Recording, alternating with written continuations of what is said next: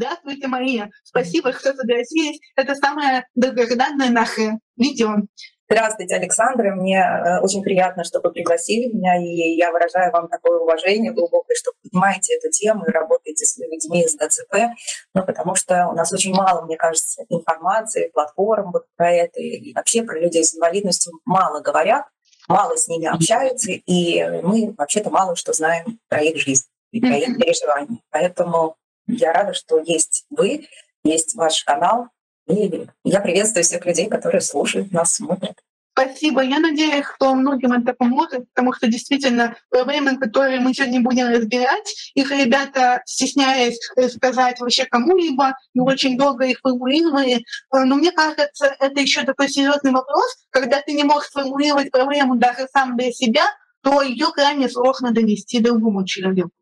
Совершенно с вами согласна, потому что работая вот уже долгие годы психологом, это действительно такая важная тема. Когда человек формулирует свой запрос, это половина дела сделано в решении его проблем. Но часто людям действительно очень сложно сформулировать, что бы они хотели, что их на самом деле беспокоит, углубиться в себя, посмотреть э, так вот, таким глубоким и внимательным взглядом на себя, это крайне редко бывает. Часто mm-hmm. люди приходят и говорят из каких-то стереотипов и шаблонов. Да, поэтому сегодня я надеюсь, что многие узнают себя в этих вопросах, потому что они действительно имеют место быть, учитывая наше психологическое э, состояние и наше вообще положение в обществе, что крайне мало дается выбора, свободы и так далее. Угу, да, да, я постараюсь быть максимально открытой и полезной.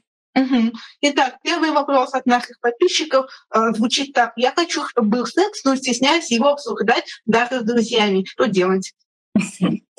Ну, что делать? Надо, преодолевая стыд и все страхи, все таки обратиться, я думаю, к специалисту, потому что этот вопрос, он а, очень такой распространенный и касается, наверное, практически всех нас, потому что в семьях у нас не принято обсуждать секс. И хоть э, говорится, что родители должны со своими детьми об этом разговаривать, но я трудно себе представляю, там, ну, например, с маленьким ребенком можно рассказывать какие-то вещи, например, цветочки, как птичек, как, как там а, появляются дети, да, на каком-то детском языке, показывая картинки. Но... Мам, откуда берутся растения? Сейчас покажу. Новые растения берутся из цветков. Цветков? В каждом цветке есть тычинки и пестики. Органы растения, отвечающие за размножение. На каждой тычинке есть мешочек с мелкими зернышками под названием пыльца. Это что? Это пестик. Растение зарождается, когда цветочная пыльца попадает в пестик другого цветка.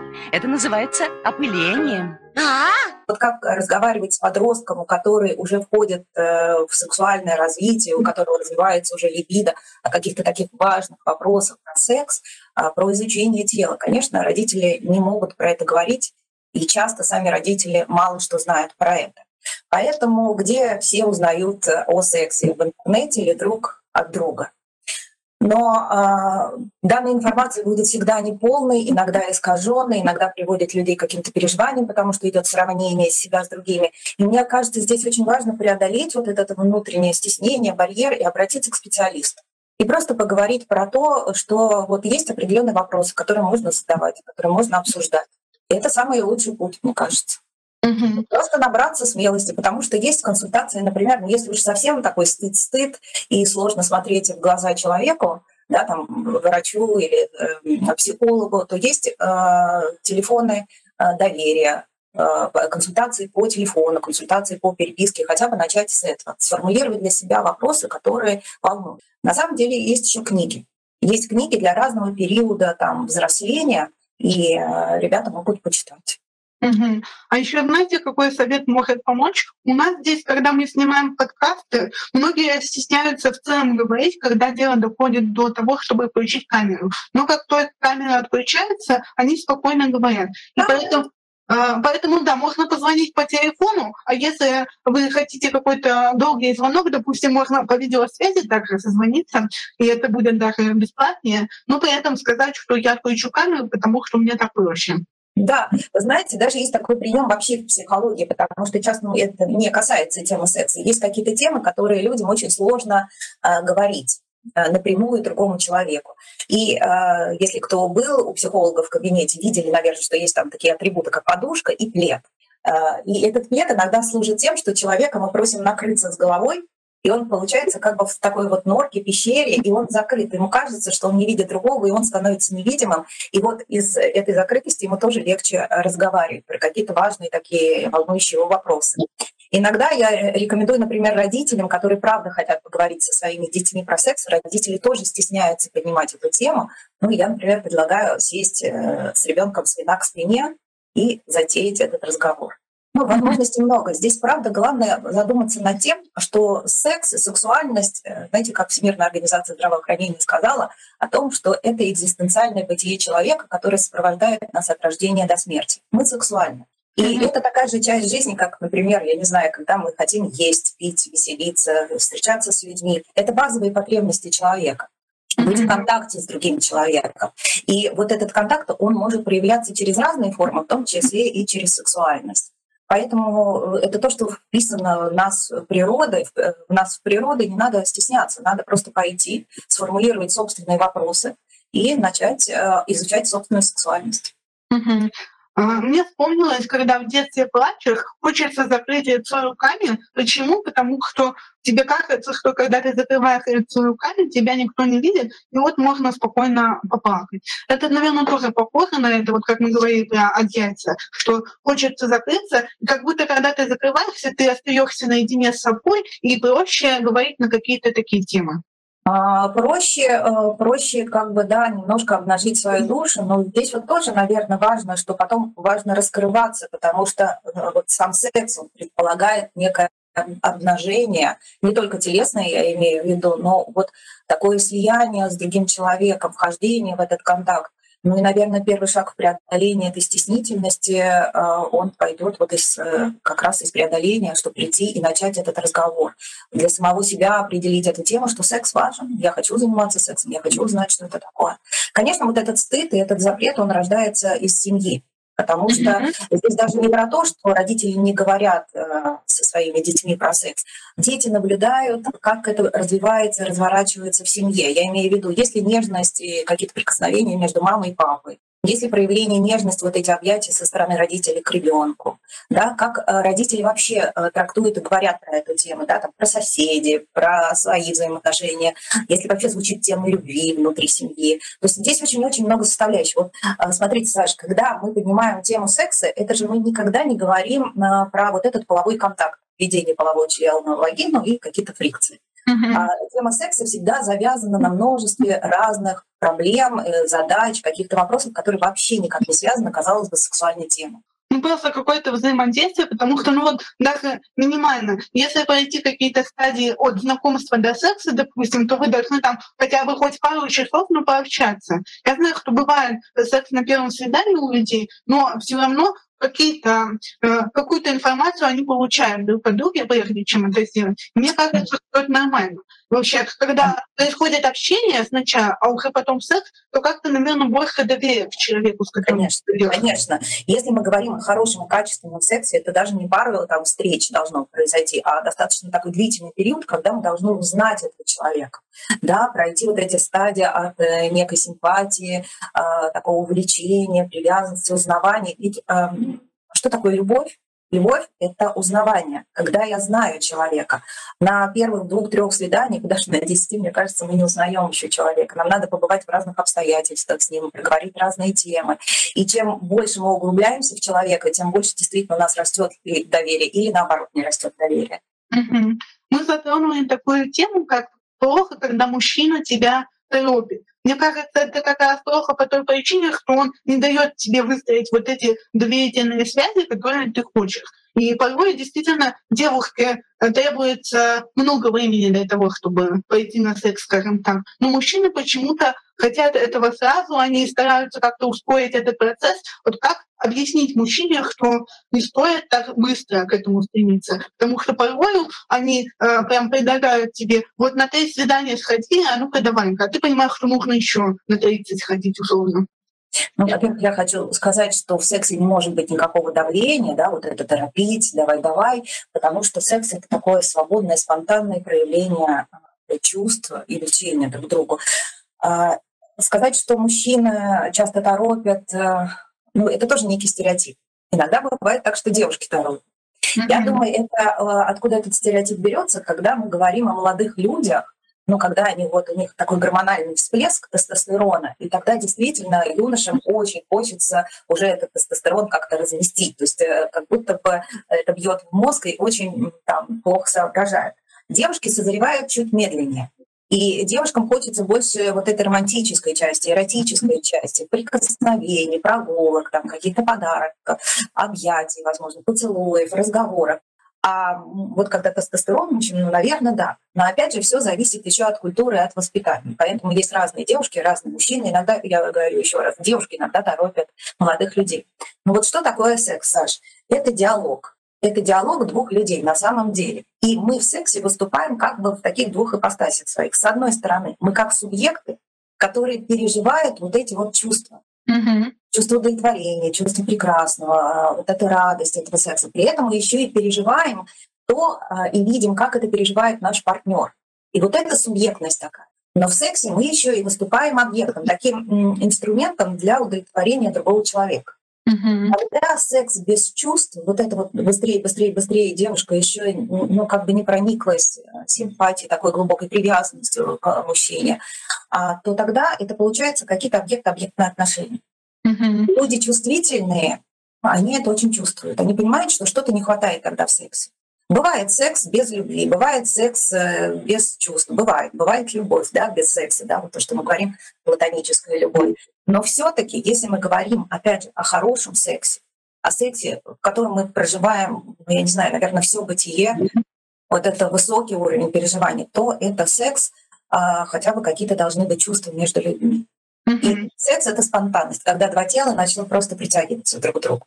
Слушайте, а это может как-то негативно сказаться на качестве самого секса? Ну, Совершенно верно, да. Вот как и будет. Это будет такой механический секс. Это как два инструмента, которые просто совершают какие-то действия. И если девушка соглашается, когда мужчина на нее надавил, то есть опять мы получаем такую ситуацию насилия. Девушку заставляют заняться сексом, видимо, там пугая, или у нее возникает страх, что она может потерять этого партнера, что дальше она может кого-то там не встретить. Mm-hmm. Ну, что-то за этим стоит. И тогда она вступает вот в этот сексуальный контакт вот именно с этими чувствами, с чувством страха. А что делает э, страх? Он нас зажимает. И тогда наше тело не расслаблено, а в сексе тело должно быть расслаблено. Это тело не может получить удовольствие. Это тело больше получает такой негативный опыт, возможно, какие-то болезненные реакции. А дело в том, что наш мозг записывает все реакции. Тело mm-hmm. помнит все. И если это происходит неоднократно, то тело записывает следующий опыт, что секс это не очень хорошо. Секс это болезненно, секс это всегда напряжение. Это не про удовольствие. Девушка, может быть, она и расстанется с этим партнером, но она вот эту вот идею, она понесет дальше другие отношения, и ей не будет хотеться заниматься сексом. А если первый секс был таким немного э, насильственным, то потом дальше она посчитает, что это нормальное поведение в целом, когда вот заставляют тебя. А, ну, насильственный первый секс это вообще может быть э, отвратить от секса окончательно. Там могут быть разные поломки, разные проблемы в дальнейшем сексе. Поэтому первый секс, он, конечно, должен быть ну, с очень близким человеком. Я не говорю там с любимым человеком, потому что любовь это такая сложная штука, это больше действия. Любовь наступает, когда люди ну, как-то проживают какой-то период друг с другом. Но хотя бы, чтобы была влюбленность, была симпатия, было доверие, что мужчина бережно относится к девушке. Даже если мужчина это первый секс, да, у молодого человека это первый секс, но они как-то готовятся к этому. У них есть правила стоп, а, они слышат друг друга. А если это был насильственный секс, э, то чаще там могут возникать разные психологические и физические проблемы. Угу. Недавно мы затронули еще другим гостем о том, что э, она удивляется, когда парни спрашивают ее, возможно ли по ДЦП заниматься в принципе сексом. И отсюда хочется ответить на второй вопрос о том, откуда взялся стереотип, что у инвалидов не может быть секса. Почему, когда парни знакомятся с девушкой, например, они полагают, что если у женщины ДЦП, то значит сексом можно не ждать. Ну, я думаю, почему они так предполагают, откуда берутся эти стереотипы. Стереотип всегда берется от некой фантазии. А фантазия — тогда, когда мы не знаем реальность. люди очень мало что знают про а, функционирование тела инвалидов. Мне кажется, даже многие специалисты тоже, например, про сексуальность у инвалидов тоже в этом очень мало разбираются. А если секс у людей с ДЦП, конечно, есть. Более того, надо сказать, что биологические все функции у людей с ДЦП, они никак не нарушены. А, может быть нарушена а, или немножко задерживаться так называемая эротическая стадия развития либидо. Что такое либидо? Вот немножко скажу про эти стадии. Да? Mm-hmm. Когда а, человек входит в пубертатный период, у него начинает развиваться либидо. Либидо в лечении проходит несколько этапов развития. Первый – это платоническое, когда э, девочка или мальчик, они влюбляются в кого-то, им хочется вот, пережить вот эти теплые, близкие отношения. Не всегда влюбляются в человека, иногда не могут влюбиться в героя фильма, книги, какого-то артиста. И начинаются вот эти вот фантазии. Там девочка представляет себя героиней, мальчик таким героем. Следующая стадия – это эротическая стадия. Для этого нужен уже контакт, потому что в эротической стадии э, люди хотят прикоснуться друг к другу, обнять друг друга. Это стадия петинга, ласк, но еще не переходят в сексуальную. И вот последняя стадия развития либидо – это сексуальность, это уже половой контакт. И вот у людей с ДЦП в силу ограниченности иногда социальных связей, они не могут прожить полноценно вот эту эротическую стадию. Да, они могут, например, через интернет с кем-то общаться, но прикоснуться к человеку они не могут пережить. Они могут только мастурбировать. Mm-hmm. И часто еще и родители здесь как-то этому помогают, ну, условно помогают в том плане, что они как раз говорят, ну, ну куда тебе, зачем тебе встречаться, посмотри там на себя. И они вроде бы хотят оберегать своих детей от болезненных, наверное, переживаний, потому что, ну, любовь, э, она предполагает и радость, и боль. Ну, то есть такие вот чувства всегда есть.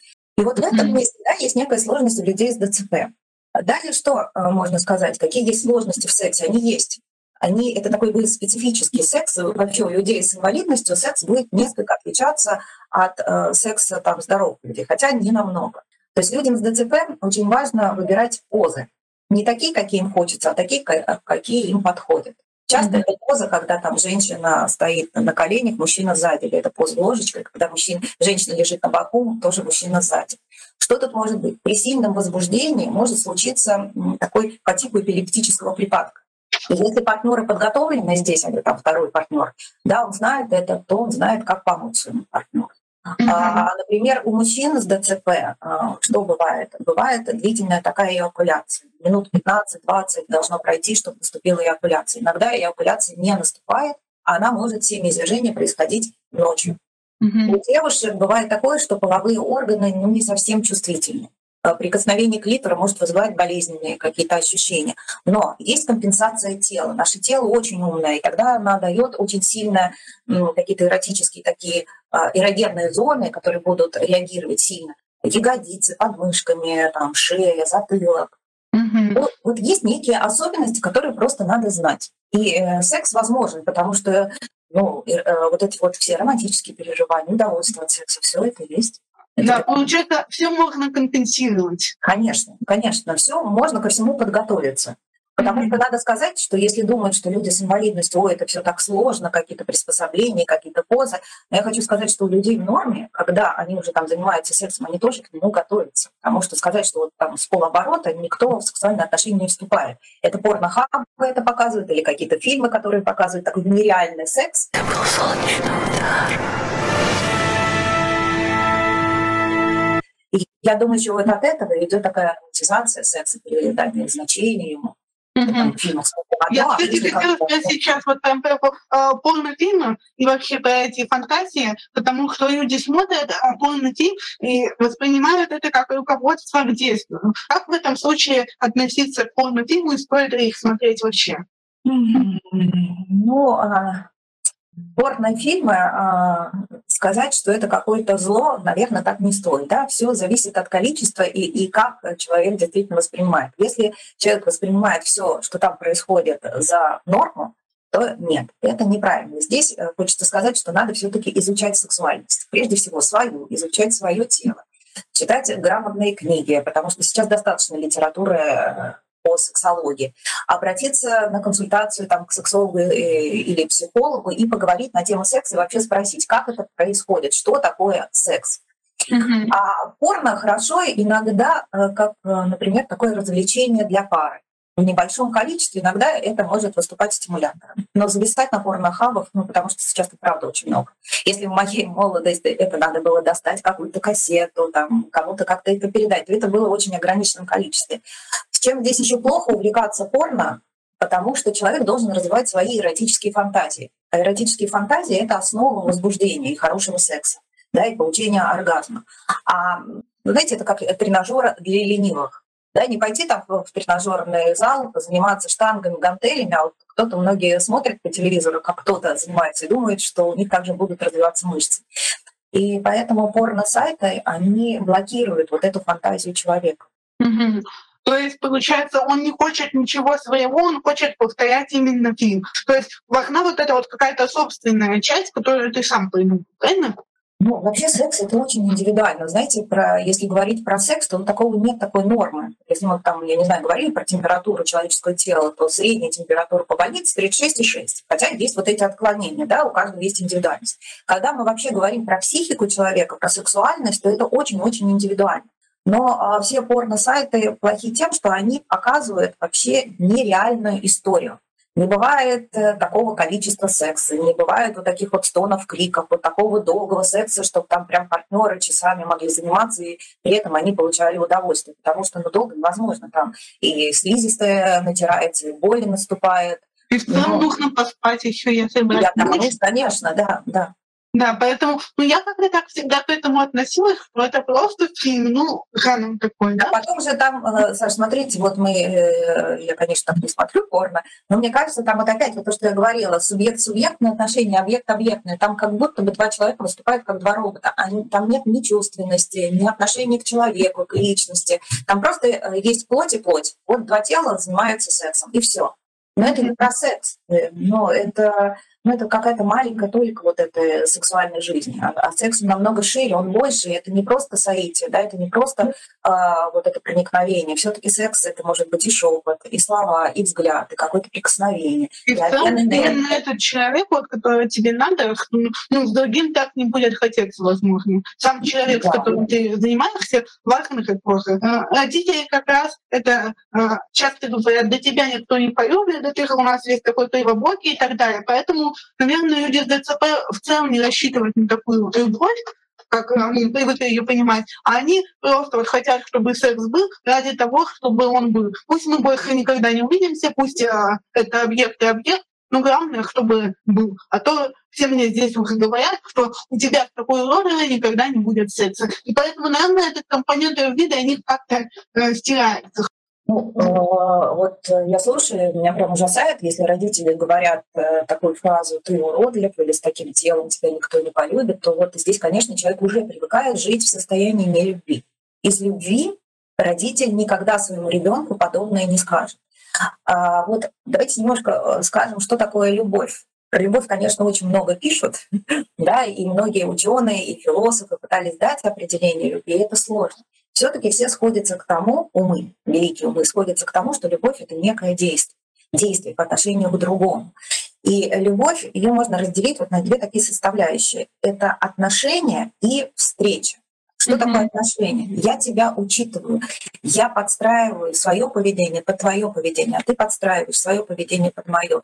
Я учитываю эти обстоятельства, вхожу как бы вот в круг твоих обстоятельств. А встреча, она вот прямо здесь и сейчас разворачивается. Я тебя вижу, я тебя слышу, я тебя чувствую. И вот эта встреча может происходить между любимыми людьми через взгляд, через прикосновение, через аромат. И каждая встреча, она определяет следующее отношение. И вот в любви, показатель любви, что? Там всегда есть эта установка. Я хочу тебе сделать хорошо. Я хочу, чтобы тебе было хорошо. То есть это всегда действие. Ты мне нравишься. В любви есть ценность.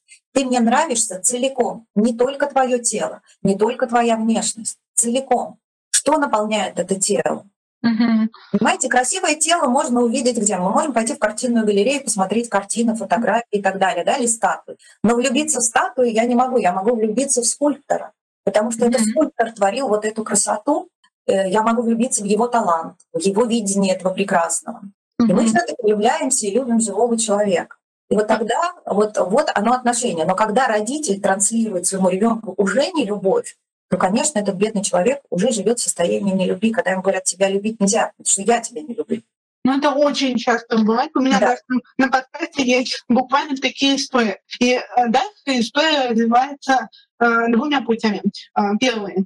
Самые частые. Родители говорят, тебя никто не полюбит, и тут срабатывает такой мунтанство, а девочка говорит, хо-хо, сейчас найду сейчас тебе парня, в идеале еще и здорового, и он будет меня так любить, что ты прямо вот здесь офигеешь. Ну и, соответственно, а, находят себе парня, который потом ее любит. И сламывает это убеждение. Или другой вариант, когда она верит, что ее никто не любит, э, ну, не сможет любить, не любит и так далее, и попадается парень, который говорит, я люблю тебя, а она в это не может поверить. И вот э, из второго состояния как лучше выйти? Вот, мне кажется, второе состояние ближе к истине, потому что даже среди вот э, людей без инвалидности очень часто такое встречается, когда есть какие-то родители жесткие или транслирующие вот эту нелюбовь, как бы, да, там, тебя нельзя полюбить, потому что ты такая или сякая. И когда эти девушки встречают парня, который по-настоящему их любит, они не очень доверяют. Ну, что здесь важно сделать? Во-первых, э, разобраться с тем, откуда эта нелюбовь внутри, откуда это недоверие, да, разложить вот этот сценарий семейный, посмотреть, почему родители так говорили. Я не думаю, что родители тоже говорят из настоящей такой какой-то ненависти, любви. Бывает и такое, бывает. Но, может быть, родители так хотят защитить ребенка. В этом послании есть какой-то да, такой оберегающий элемент, но вот оно очень резко звучит. И потом увидеть рядом своего человека, перестать жить из установки, то есть это значит прийти в осознанное состояние. Вот я прямо здесь сейчас наблюдаю за своим там парнем и смотрю, что он делает, как я могу трактовать его поступки и посылы, которые он там делает для меня, говорит для меня. Если он делает что-то хорошее, то, наверное, он делает вот правда э, из состояния любви, потому что вот как я сказала, в любви есть установка. Я хочу, чтобы тебе было хорошо, я буду стараться делать это. Понятно, что косяки будут у всех, мы не идеальны. Но начать наблюдать, начать наблюдать и как в свою копилочку, да, вот так складывать это, присваивать. И отмечать, как выскакивает вот эта негативная установка. Меня нельзя любить. Она первая выскакивает. Ну так есть. Но ее надо поймать, увидеть, возможно, записать и сказать, это всего лишь моя установка. А как на самом деле обстоят дела в реальности? Вот сопоставить те факты. И если факты показывают, что молодой человек, там, мужчина старается, внимателен, Ему интересна эта девушка. Он интересуется не только ее телом, а интересуется ее душой, ее а, какими-то способностями, ее нравится, ее желаниями, пытается реализовать какие-то ее потребности. Mm-hmm. И тогда начать потихонечку открываться, потому что вот это вот доверие, оно же не только от другого человека зависит, как он себя ведет. Доверие — это наше внутреннее решение. Я решаю, я принимаю решение довериться и сделать маленький такой шаг.